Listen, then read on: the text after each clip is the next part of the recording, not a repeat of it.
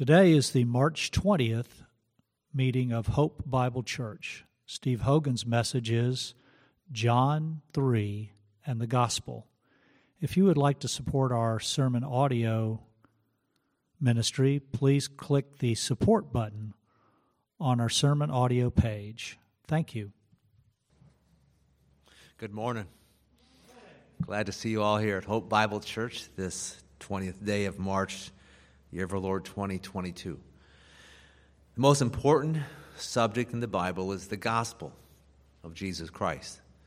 This is the good news about how people can be made right with God, how they can be saved from their sins, how they can be forgiven, how they can have eternal life, and how they can go to heaven and not have to go to hell. Turn your Bible to Acts chapter 20, verse 24. Steve mentioned the Apostle Paul. It's a key verse when you think about Paul's life, and this verse really sums up how he thought, how he lived. Acts 20, verse 24. I do not consider my life of any account as dear to myself, so that I may finish my course in the ministry which I received from the Lord Jesus to solemn, testify solemnly of the gospel of the grace of God. That was his purpose. That was his primary purpose to testify to the gospel, the grace of God. Matthew chapter 4, 23, speaking of Jesus, says Jesus was going about in all Galilee, teaching in their synagogues and proclaiming the gospel of the kingdom. Mark 1:18, Jesus said, "The time is fulfilled and the kingdom of God is at hand. Repent and believe the gospel." And of course, the gospel is Jesus Christ's number one message as well. And he was going all over and he was teaching people the gospel. But here it says the gospel of the kingdom. One thought we'll talk about a little bit later is that those then who are saved become members of the kingdom.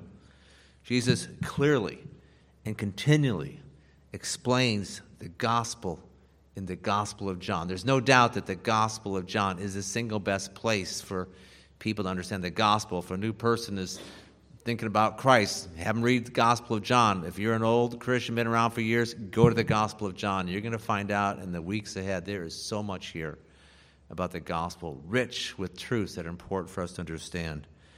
Jesus kept going over the gospel because he wanted to make sure that we as Christians know what it means. Not, we're not fooled by any errors about the gospel, and so we know how to clearly share the gospel with other people. Of course, the devil, he hates the truth. He hates the truth of the gospel more than any single other thing. He doesn't want anybody on this earth to understand the gospel. So he sends, he sends his demons down and he uses people as well, basically, to share a false gospel message to lead people away from God. A message that's not going to save people, but actually is going to lead people to hell. These sobering verses in Matthew chapter 23, Jesus is talking. Woe to you, scribes and Pharisees and hypocrites, because you travel about on land and sea to make one proselyte, and when he becomes one, you make him twice as much a son of hell as yourselves. Talk about strong. But he was true. He was right. He was right. So, what we're going to look, do is start in the Gospel of John, John, chapter 3. We'll go through John 3, and then next couple weeks, John 4, and just continue on through the Gospels. Turn in your Bibles then to John chapter 3. I want you to read the, we'll read the first eight verses there. These are, I think, familiar to, to many of you, and we're not going to not going to go in detail on these verses. We're not going to go really in detail in any verses in John, but we're just going to look at some of the overall truths that, that are found, found here. John 3, verse 1, it says, There was a man of the Pharisees named Nicodemus, a ruler of the Jews. This man came to Jesus by night and said to him, Rabbi, we know that you've come from God as a teacher, for no one can do these signs that you do unless God is with him. Jesus answered and said to him, Truly, truly, I say to you, unless one is born again, he cannot see the kingdom of God. Nicodemus said to him, How can a man be born when he is old? He cannot enter a second time into his mother's womb and be born, can he? Jesus answered, Truly, truly, I say to you, unless one is born of water and the Spirit, he cannot enter into the kingdom of God. That which is born of the flesh is flesh, and that which is born of the Spirit is spirit. Do not be amazed that I said to you, You must be born again. The wind blows where it wishes, and you hear the sound of it, but you do not know where it comes from and where it is going. So is everyone who is born of the Spirit. Number of important points from these verses. The first one is this is God wants to save individual people. Every person in this world is important. Every person is unique, and God does not save crowds. He doesn't save crowds, He saves individuals. So here we have the example of Nicodemus, and what you see in the Gospels is time and time again. In all the Gospels, Jesus is talking to individual people. He talks to crowds, of course, but He's talking to individuals as well, and we see that. Secondly, God works in people's heart, moving in their heart to save them. Nicodemus was a Pharisee and uh, very religious person, to say the least. He was looked upon as being an important person because he was a member of the Sanhedrin. The Sanhedrin was the ruling political body of, of Israel that governed what took place. There were 70 people who were part of it, and he was one of them. So he was considered to be very, very important. But here's Nicodemus. He's coming to Jesus. Why? You know the reason why? because God was speaking to his heart and God was drawing Nicodemus to himself. A doesn't, person does not get saved unless God works in his life. That is the truth. This verse, John 6 44. No one can come to me unless the Father who sent me draws him. Salvation then is of the Lord. Thirdly, a person who's saved has been physically born, but also spiritually born. We all understand, all of you here have a physical birthday. You all know what your birthday is. You have a birthday. Well, what this is saying is you have to be born again. Born again, born of the water and born of the Spirit. So there's another birthday. Now, a lot of you here saved. You might know exactly when you got saved. Some of you don't. I don't. My wife remembers hers. It was 9 11, 1984. But that's not the point. The main point is that we need to be born again. And it happens at a point in time. This is important because there are some people who believe in progressive salvation.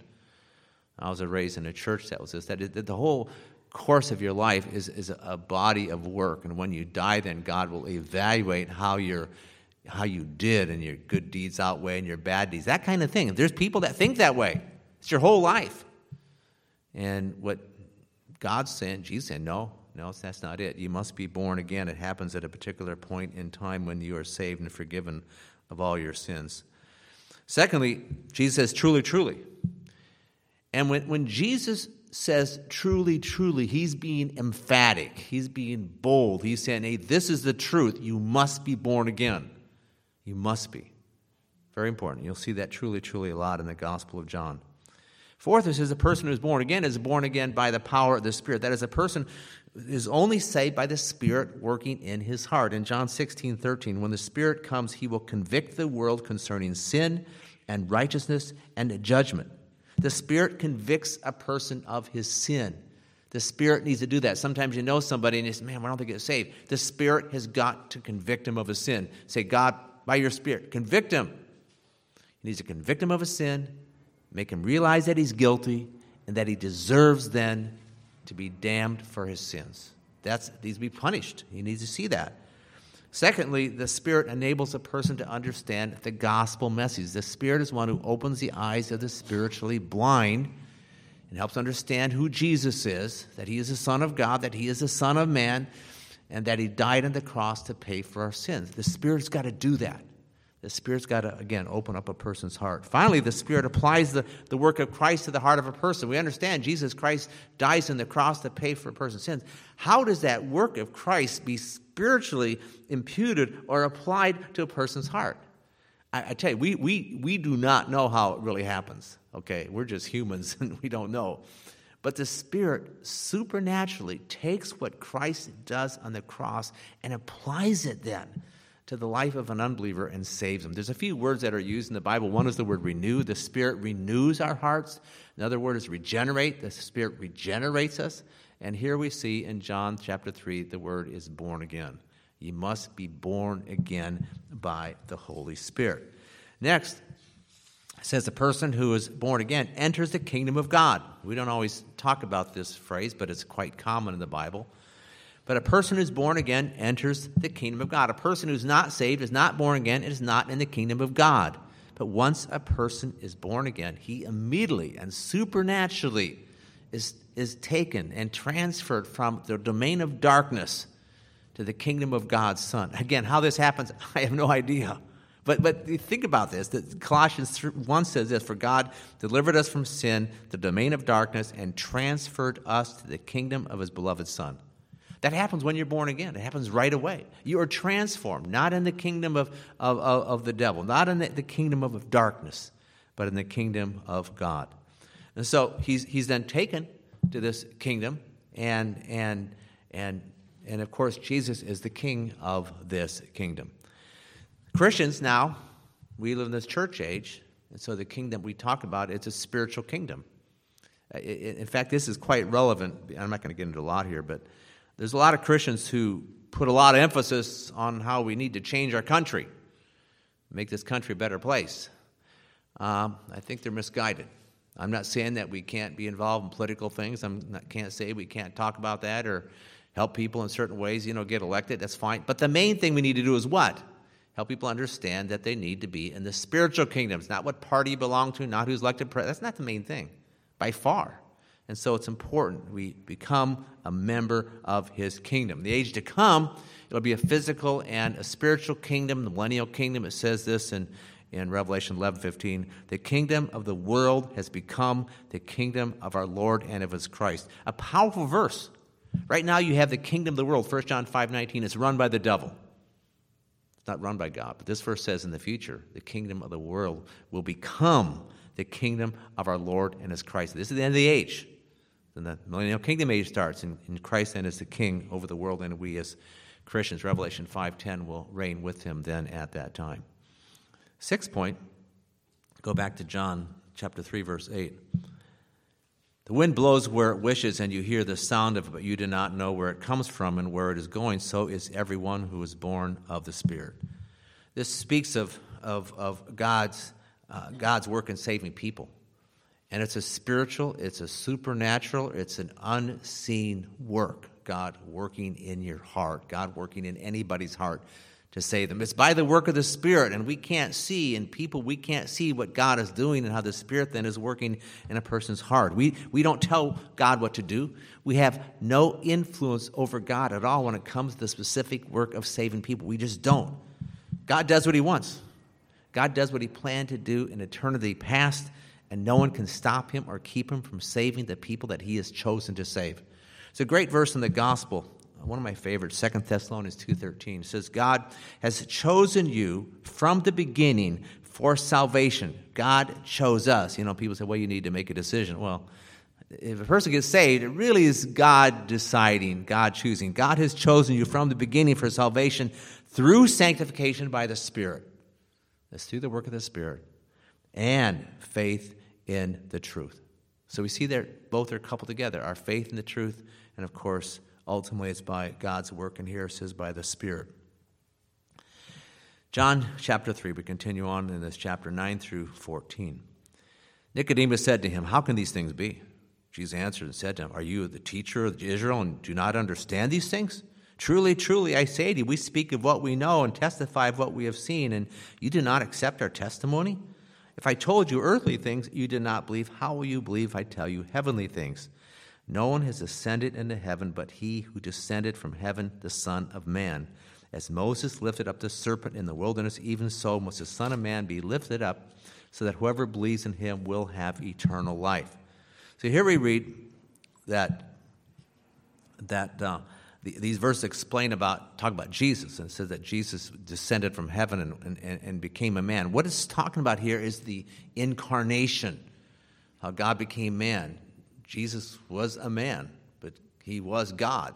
And so God became flesh. God became man. That's what we understand. John 1.14 says, And the Word has become flesh and dwelt among us. Again, Jesus became a man. It's central to the truth of the gospel. Jesus oftentimes, I think it's, it might be 80 times, uh, referred to himself as the Son of Man. He liked to do that. He, he referred to himself as the Son of God, but the Son of Man was his, his, his, his, most popular way of referring to himself. He wanted people to know that he was the Son of God, but also that he was the Son of Man. And as a man, then he could relate to people. He can identify with each one of us, it says in Hebrews chapter 2. He was tempted in all ways as we were, but he never sinned. And this is key. He never, ever sinned. He was perfect, and he was sinless, and he was holy, and he was blameless, and therefore he could become a mediator between God and man.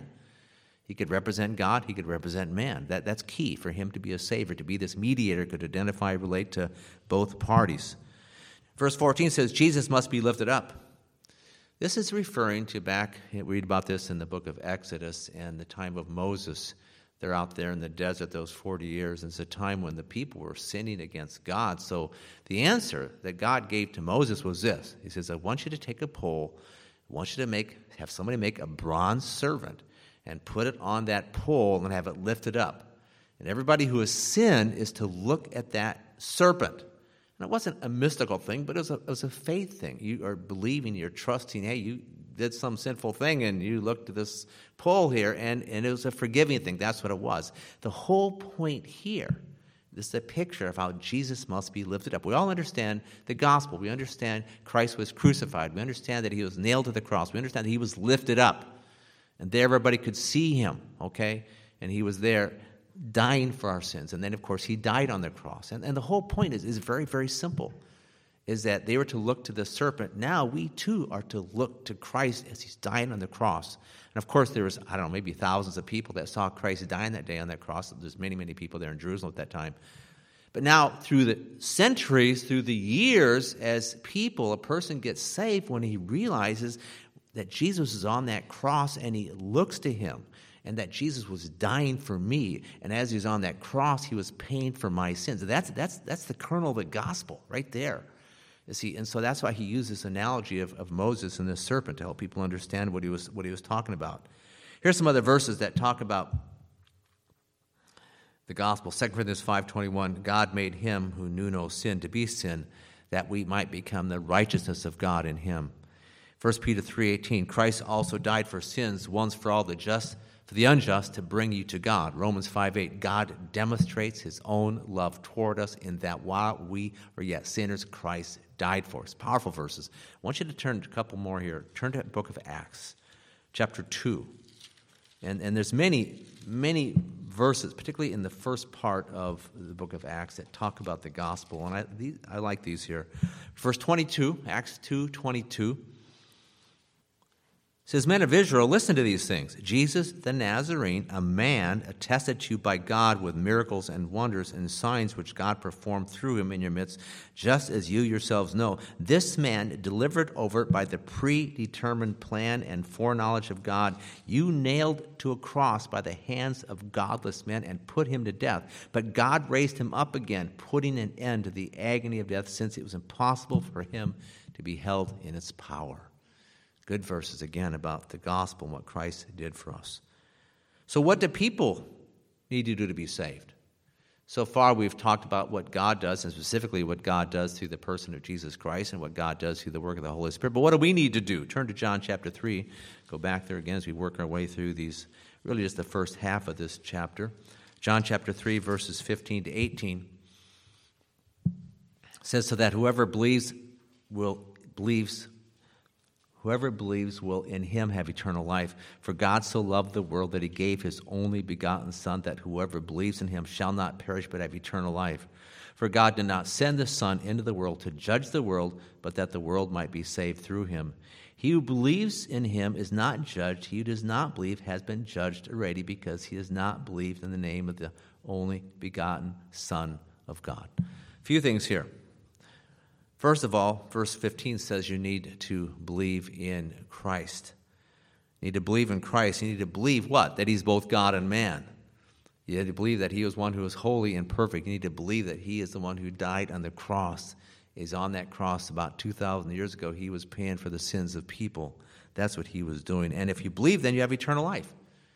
And you're forgiven of your sins and you're saved. That, that's, that's what we understand. And this believing, then, of course, is not just head knowledge. I say not just because you have to understand it in your head and also understand it in your heart. It's got to be heart knowledge. You have to be convinced that it's true. And then the person then, this believing means you're looking to Christ. You're depending on Him. You're trusting in Christ and not trusting in yourself. You're relying on depending on Christ then to save you for your sins because you realize that you can't save yourself. You realize there's nothing that you can do. You realize if, if your salvation was dependent upon you, you would not and could not get saved. Instead, you go to hell. That's what it is. It's very, very simple. That's why the word perish is there. When you believe in Christ, it means you know there's nothing you can do to get saved. That's what it means. You, you've given up on yourself. You've given up. I can't do it. You realize your good works can't save you. My good works can't do nothing for my salvation. Ephesians, Titus 3 5 says, He saved us not on the basis of deeds which we have done in righteousness, but according to His mercy. Ephesians 2 8 9 says, By grace you're saved through faith. It's not of yourself, it's a a gift of God, not of works, lest any man should boast. So we understand it's by faith. It's believing it's by faith, and and and this word believe then is a synonym for faith. We're putting our faith in Christ and, and our faith in Christ alone. That's what we are doing. It's a trust in Him, a trust in Him alone. You know, there are, there are some churches, in fact, this is the kind of church I was raised in the first 17 years of my life that say that, that you, you need to believe in Christ and what he did on the cross, but you also need to have good works. So it's this mixing of, of the work of Christ and your own works, and it's really confusing. It's not good, it's not right. Salvation is not faith in Christ plus your works, which is again is what many churches believe but salvation is by faith alone in Christ. That's what it is. It's by Christ's work and your faith in Christ's work, and not by your works and your trusting in your works. That's what it not. It is not that. I was just listening to news briefly today, and there's this one CEO. You would probably know who he is or at least know the company he represents. I won't say his name, but he's working with some Catholic group, and they're sending thousands of rosaries to Ukraine. And so they were being lauded and praised on TV show this morning because of this.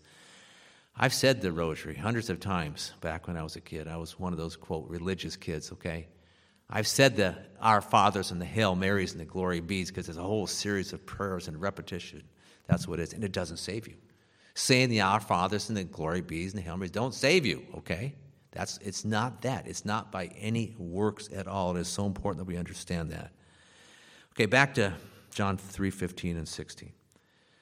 Verse 15 Whoever believes will, will in him have eternal life, for God so loved the world that he gave his only begotten Son, that whoever believes in him shall not perish, but have eternal life. This phrase, eternal life, is very common to the Gospel of John. It's a very, very important phrase. And it says that God gives you God gives you eternal life. Turn your Bibles to John 17, 3, a verse we've referenced before, but in this context, it's important for us to see it again. Probably the most succinct verse there is in the Bible. We could have a whole discussion, a whole hour or two talking about what is eternal life. This sums it up here, John 17, 3. This eternal life, that they may know you, the only true God, and Jesus Christ, whom you have sent. So, eternal life is this it's knowing God and Jesus Christ. It's a relationship with them. You all understand relationships with people. You all have relationships where you know somebody. You know somebody. You connect, you relate, you interact. There's communication. This is knowing God and Christ. It's God and Christ knowing you. It's you loving God and Christ. It's you knowing that they love you. It's this relationship. It's this eternal life. Turn to Philippians chapter 3, verses 7 to 10. Paul speaks of it here a little different way, but same kind of, of, of thought.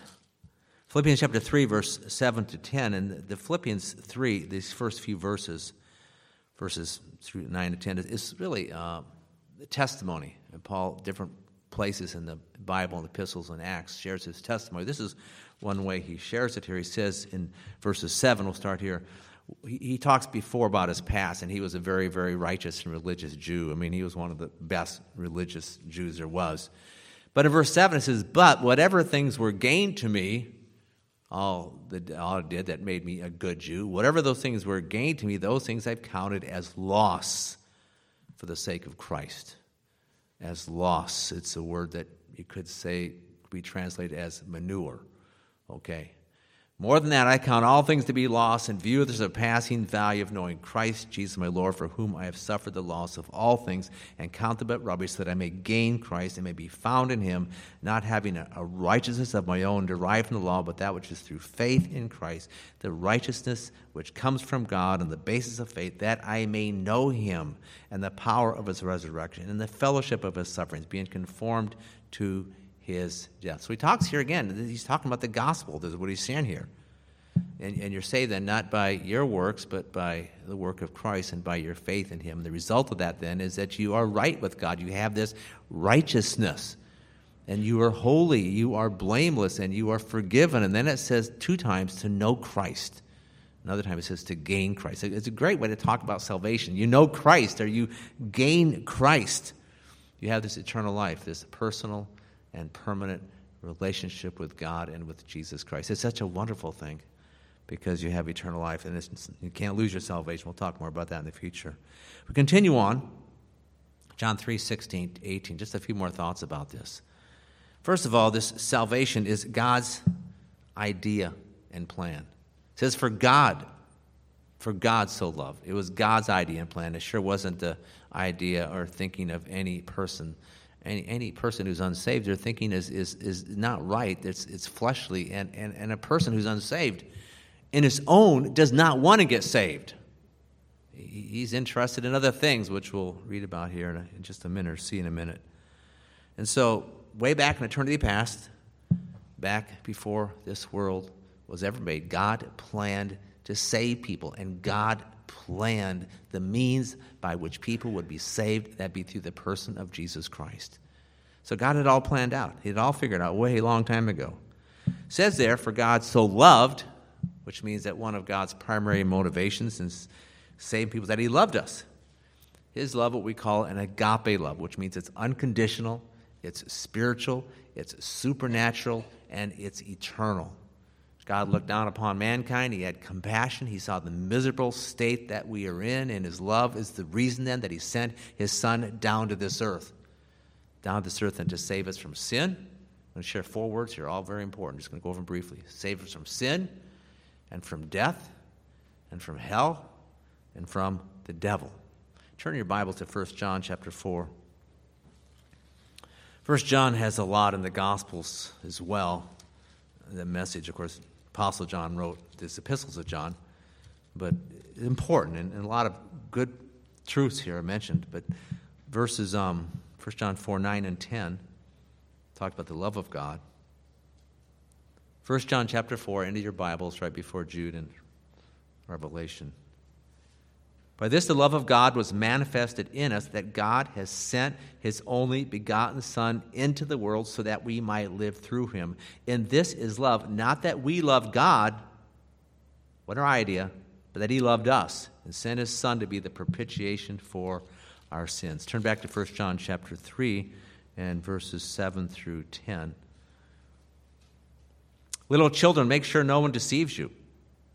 The one who practices righteousness is righteous just as he is righteous. The one who practices sin is of the devil, for the devil has sinned from the beginning. The Son of God appeared for this purpose to destroy the works of the devil. No one is born of God practices sin, because his seed cannot seed abides in him. And he cannot sin because he's born of God. But by this the children of God and the children of the devil are obvious. Anyone who does not practice righteousness is not of God nor the one who does not love his brother. A lot here. Okay, I'm just going to mention a couple things, but clearly, a person who is saved, who's a true believer, is one who is righteous and then does righteous things. That is, you can tell a Christian by what he does. It's the work of God in him that enables him to do these righteous things, but indeed, it is, is, is righteous things that he does. We see there that that the unbelievers are ones who practice sin. Practice just means it's their lifestyle. That's what they do. We also see here there's only two kinds of people in the world. This is probably says it more clearly here than any place else in the Bible. There are two kinds. What are they? Children of God and children of the devil. I mean, you don't think this way usually, do you? You go out and about, go down to the street or the store or at your workplace. Well, there's children of the devil here and there's children of God. That's the truth. That's the truth. And that, that doesn't mean we should have a, a, proud feeling about who we are. We should have love and mercy and compassion on people who are caught in the schemes and the works of the devil. Number third point here under this John 3 16, 17, 18 part is that God gave his Son to us. That salvation is, is a gift from God to us. We, we don't deserve to be saved. We deserve to be damned, to be in hell. That is the truth. That's the gospel truth. We couldn't work for our salvation. We couldn't pay for our sins. We couldn't do it. Turn your Bible to Psalm 49. I mentioned this before, but a lot of people believe there's things that you can do to save yourself or even save others. And some churches do believe that, that, well, I can help this person get saved. It says in verse 7 through 9, Psalm 49 No man can by any means redeem his brother. You can't do anything to save another person. No man can by any means redeem his brother or give to God a ransom for him. For the redemption of his soul is costly. He should cease trying forever, that he should be, live on eternally, that he should not undergo decay. Can't do it. I want to read a little. Well, this is. Uh, some of you heard of the book of Maccabees? book of Maccabees is, is um, a book that the Catholics uh, have in their Bible. Well, they have like six or seven others that are not in the quote Protestant Bible. And this book of Maccabees, there's two, first and second Maccabees appears, I believe, at the end of the Catholic Old Testament. But, but there's some things that are said here that aren't true. And what you see when you read these, you know, there's Paralipomen and Esdras and Maccabees, that, that there's some good points, then mixed with things that aren't true. And so that's what you have to understand. And so you would say then that this is non canonical. This isn't of the canon. This isn't part of the true Bible because there's error here. Okay, let me read through this. This is just, there's a battle. Judas of Maccabees was the top guy, the leader and stuff, and they were defeating the bad people, and they won some victories. It says this says that then Judas assembled his army and went to the city of Adullam, and on the seventh day was coming on. They purified themselves according to the custom and kept the Sabbath there. On the next day, as had now become necessary, Judas and his men went to take up the bodies of the fallen and to bring them back to lie with their kindred in the sepulchres of their ancestors. So some people had died in the battle. They're going to bury them. Then, under the tunic of each one of the dead, they found sacred tokens of the idols of Jamnia, which the law forbids the Jews to wear. It became clear to all that this was the reason these men had fallen. So, these idols. They say, man, they died because they were worshiping these idols. So it says, they all bless the ways of the Lord, the righteous judge who reveals the things that are hidden. And they turned to supplication, praying that the sin that had been committed might be wholly blotted out. That these people had already died. Okay, let's pray for the dead. That's what he's saying right here. Pray, let's pray for the dead. The noble Judas exhorted the people to keep themselves free from sin, for they had been seen with their own eyes what had happened as a result of the sin of those who had fallen. He also took up a collection, man by man, to the amount of 2,000 drachmas of silver and sent it to Jerusalem to provide for a sin offering. In doing this, he acted very well and honorably, taking account of the resurrection. For if you were not expecting that those who had fallen would rise again, it would have been superfluous and foolish to pray for the dead. Clearly, this guy and the writer, hey, we, we, need, we need to pray for the dead. I mean, you've heard of purgatory that Catholics, some others might be, you know, means a place of purging. That when you die, and in fact, when I was growing up, I was 10 years old, I get these little called holy cards from the Catholics, you know, and it says, say this prayer, you know, this many times and you'll get seven years out of purgatory. I'm serious. Somewhere 300. I love the seven year ones, man. I would pray that prayer and kept praying. Man, I got seven years gone, seven more years gone. I would pray that. That's how we were led to believe as Catholic children. You pray this prayer enough times, and it actually should have kept one of, but you can get out of out of quote your out of jail, out of purgatory card. But let, us keep going here. Um, I'll repeat again. If you were not expecting that those who had fallen would rise again, it would have been superfluous and foolish to pray for the dead. But he was looking to the splendid reward that is later for those who fall asleep in godliness. It was a holy and pious thought. Therefore, he made atone for the dead so they might be delivered from their sin. Again, this is it. This is, this is the main text that the Catholics use to talk about praying for the dead and, and saying prayers. And if you go to a Catholic uh, building, a church, um, uh, you, you, go to the back of the church, there's all these little candles, a bunch of little candles, little place you can put in money. And you put in the money in, and you're thinking, I'm going to pray for this person here, and it's going to help that person who's already died make it out of purgatory and into heaven. So that they have all kinds of things like this, and they're just they're just not right. It's, it is not not true at all. So the point is, John 3, 18, 16 to 18, God freely gave his son to us to save. It's a free gift. The wages of sin is death, but the free gift of God is eternal life in Christ Jesus our Lord. We continue on. Those who, John 3:18, those who don't believe are ones who perish. The word perish means to destroy forever. That is, who don't, people who don't believe in Jesus Christ, who don't look to him to be saved, will perish. There'll be ones who will be in hell. There'll be ones who are forever punished for their sins. 2 Thessalonians 1 9 says, These will pay the penalty of eternal destruction away from the presence of the Lord. That's heavy. These will pay the penalty of eternal destruction. Can't get around it, can you? And we can't comprehend what that means because in our minds, if something's destroyed, it's destroyed. If something's burning, it's burned up. No, the unbelievers are going to get a, a resurrection body fit for hell that will go on and live forever and ever. It's, it's a sad, it's, it's so sobering. That's, that's the truth. One of the most sobering things you can think of that a person who doesn't believe in Christ is apart from God will perish forever. A few verses uh, that I think are maybe some very strong ones too, but I'm trying to give you the, the truth of this, the starkness of this truth, the reality of it, the sober, soberness of it. Matthew 25, if you want to turn there, three verses to look at. Jesus, of course, talked about heaven and hell more than anybody, and definitely talked about hell more than anybody.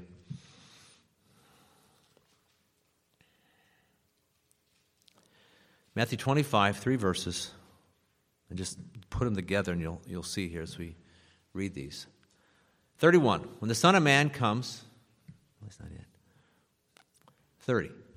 Throw out the worthless slave into the outer darkness. In that place, there'll be weeping and gnashing of teeth. That is, in hell, there's weeping and gnashing of teeth. Verse 41 says, Then he will also say to those on his left, Depart from me, accursed ones, into the eternal fire which has been prepared, prepared for the devil and his angels. Hell is a place of eternal fire. You can't get around it.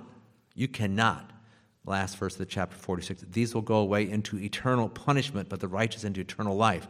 Yeah, this contrast. Yeah, we talk about eternal life here. Those who perish, it's eternal punishment. You equate eternal punishment with eternal fire. It says it so clear here what it's about. This is the truth. This is true. And you need to think this way. Whether it's your own life you're not sure if you're saved, or the lives of others you know, whether it's your family, friends, people down the street, people you meet in the street, whoever it might be. We need to think this way, understand what God says about these things. We continue back in John 3. We'll finish up this section here.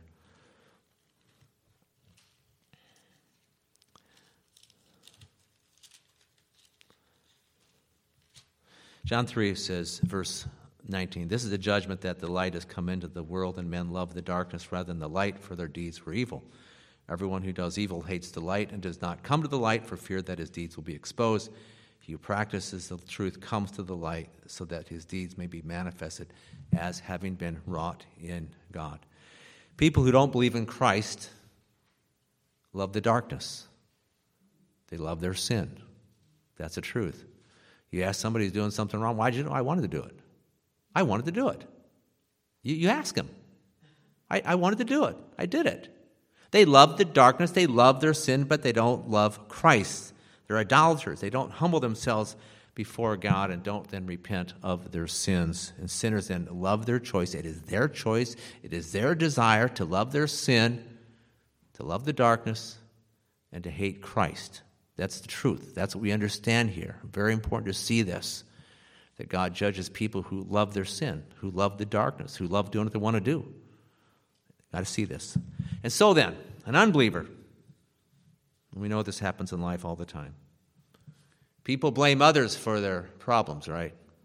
His fault, her fault, their fault, parents' fault, not my fault, God's fault. Can't do it. You can't blame God for your sin. You can't blame anyone for your sin. You can only blame yourselves. And that's the work of God's Spirit in you that helps you to see that because you will have unbelievers going up and down all the way till they die. Wasn't my fault, their fault. Pray for unbelievers to see that it was their fault. Ezekiel 18:4 says it simply, the soul that sins will die. That means physical and spiritual death. The soul that sins. We're talking about a soul. Sin starts in the soul of a person. Let's conclude by going to John chapter 1, verse 12 and 13. Many as received him, to them he gave the right to become children of God, even to those who believe in his name who are born not of blood, nor the will of the flesh, nor the will of man, but of God. Again, good what we call gospel verses. That as we think of different verses to share with people about hey how to become a Christian, and this is a good one here. Let me just say a couple things here. Those who are saved are ones who received Christ. The word received means this. It means to take hold of. It means to obtain. It means to grasp. A person who gets saved then is one who wants Christ. He desires Christ by the working of the Spirit, and he takes hold of Christ and he receives Christ. That's what it is. So we're talking about salvation being one who receives Christ, but also then one who believes in his name. We talk about the word believe means you have faith, you trust, you rely, you depend on Jesus Christ. Believe in his name. The word name is, is a word that means the totality of who Christ is. The totality. That he's the Son of God that he's the Son of Man, that he was perfect and holy and blameless and loving, and that he died on the cross for our sins. So to believe in his name just doesn't mean you believe that Jesus Christ lived or just that he died. You believe in who he is and what he did, all that he did for you. That's, that's what we're saying here. He's not just saved from his sin. This is a wonderful truth. Becomes a child of God. When we talk about the gospel, and you're going to see this, and we're going to go over this again and again, I'll say it simply here now is oftentimes we share the gospel, we can say you're saved from your sin. You won't go to hell. You have to understand the gospel, and particularly in the gospel of John, the gospel of John is not so much about what you're not going to get. You're not going to pun- be punished. You're not going to perish, even though that's true. It focuses on, and you're going to see it just time and time and time again, what God wants to give you. God wants to bless your life. And here we see that he wants to give you eternal life, which is a big phrase for all these other good things we're going to talk about as we go through John 4, 5, 6, and 7 and on. There's so much. It's just, it's just a wonderful truth. And it's important for you to see that because sometimes people have this bent, even as Christians. Oh, God needs to save me from, first from a sin. True. But God wants to give you, wants you to give you, wants you to have this eternal life, which is then defined in all these other ways in the Gospel of John that we'll see as we go through here in the weeks ahead. So it's, it's a wonderful truth that, that we are children of God. As it says in 1 John chapter 3, then we are not children of the devil. So people need to receive Christ and believe in his name, but we need to understand that salvation is still the sovereign work of God in a person's heart. And that's what we see here in verse 13. It says here, verse 13, you're born not of blood. What does that mean? Means you're not going to be saved by being in a certain family, having certain parents, having a certain bloodline, a certain race, a certain color, certain ethnic. That, that's not it. It's, you're not saved by your blood. That's not it. You're not saved by the flesh. What does that mean? You're not saved by the works you do. There's nothing that you can do for yourself. We've talked about good works. You cannot do any good works. They don't work in saving you. It's not by blood. It's not by the flesh. It's not by the will of man. That is, it's, it's, it's not by what any man can do for you. We looked at Psalm 47. We looked at the example in there in the Maccabees, how they're praying for the dead. It's not what anybody can do for you. It's not the will of man. It's not by going to some church and they've got these rules and rituals that you need to abide by and you do these things and you'll be saved. It's not that. It's not by blood. It's not by flesh. It's not by the will of man, but rather by the will of God. That's what it is. It's a wonderful truth. I mean, this is, it's, it's just, it's so important that we see this, that it's the will of God. God chooses who gets saved, and God then saves a person by his grace, by his power, and by his Holy Spirit.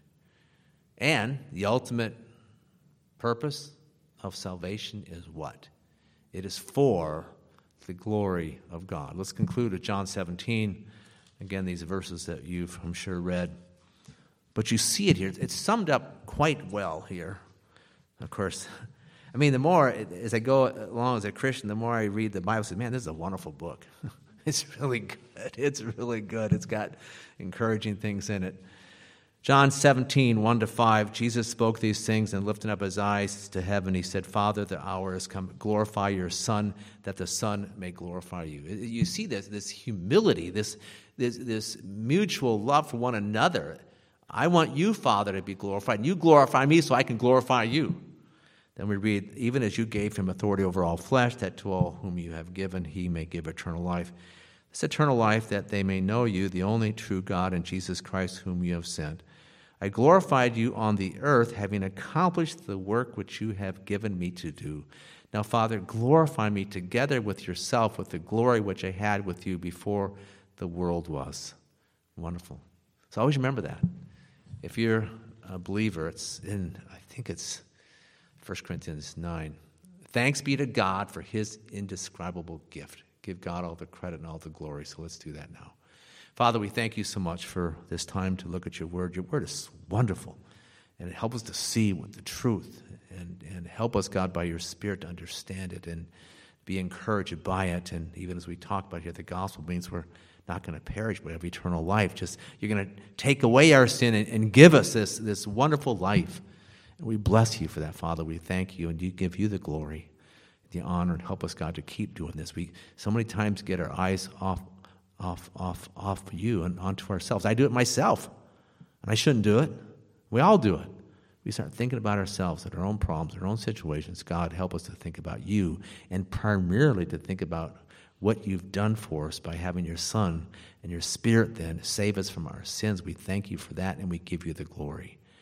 We give you the honor. We give you the praise because you deserve it. I mean, this is amazing. We know you, and we'll know you forever. People get afraid of physically dying. Do not be afraid of. That's the time we get to be in heaven.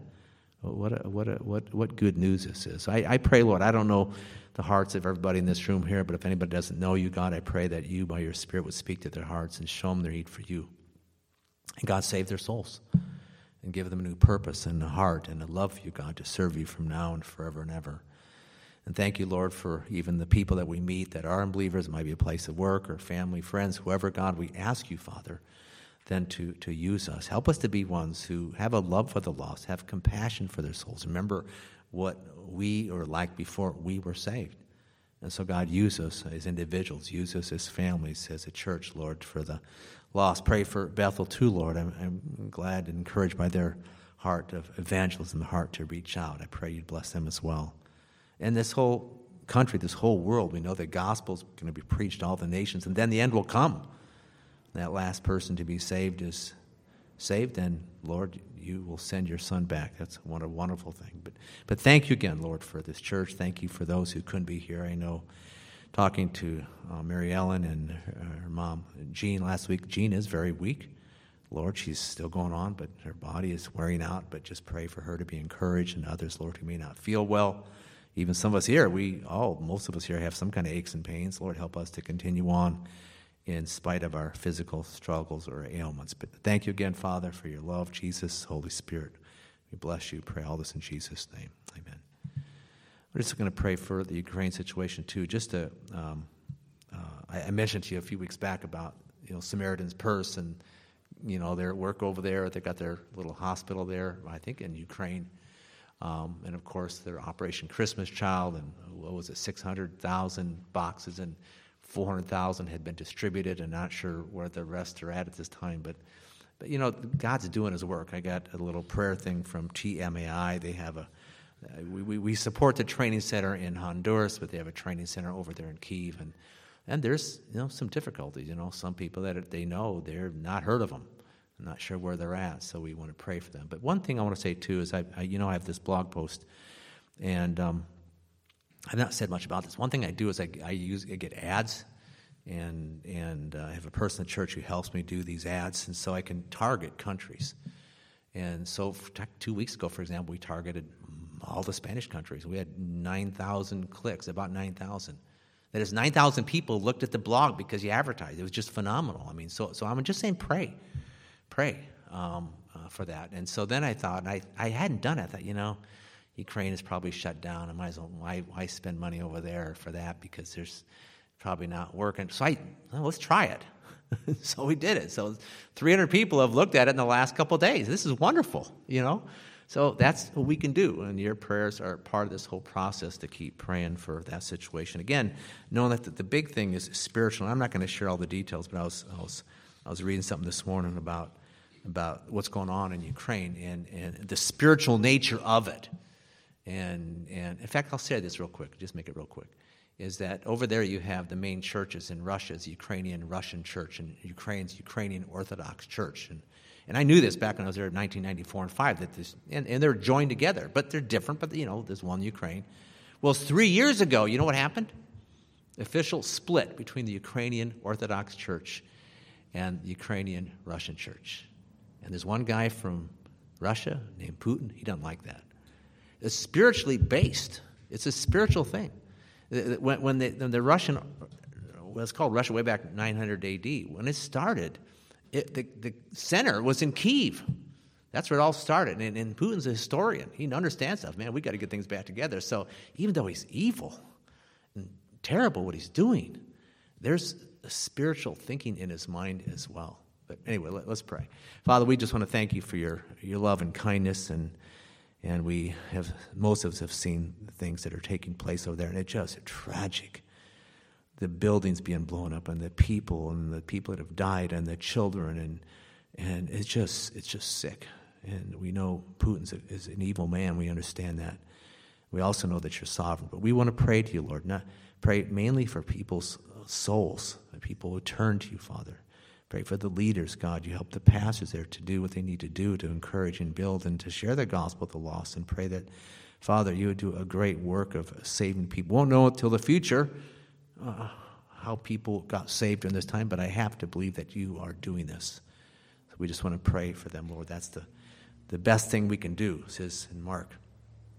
Gospel of Mark, my house will be a house of prayer for all the nations. And we thank you that we can pray and we want to keep praying and ask for your mercy, your grace over there. But thank you, God, again now for this time. We pray this in Jesus' name. Amen.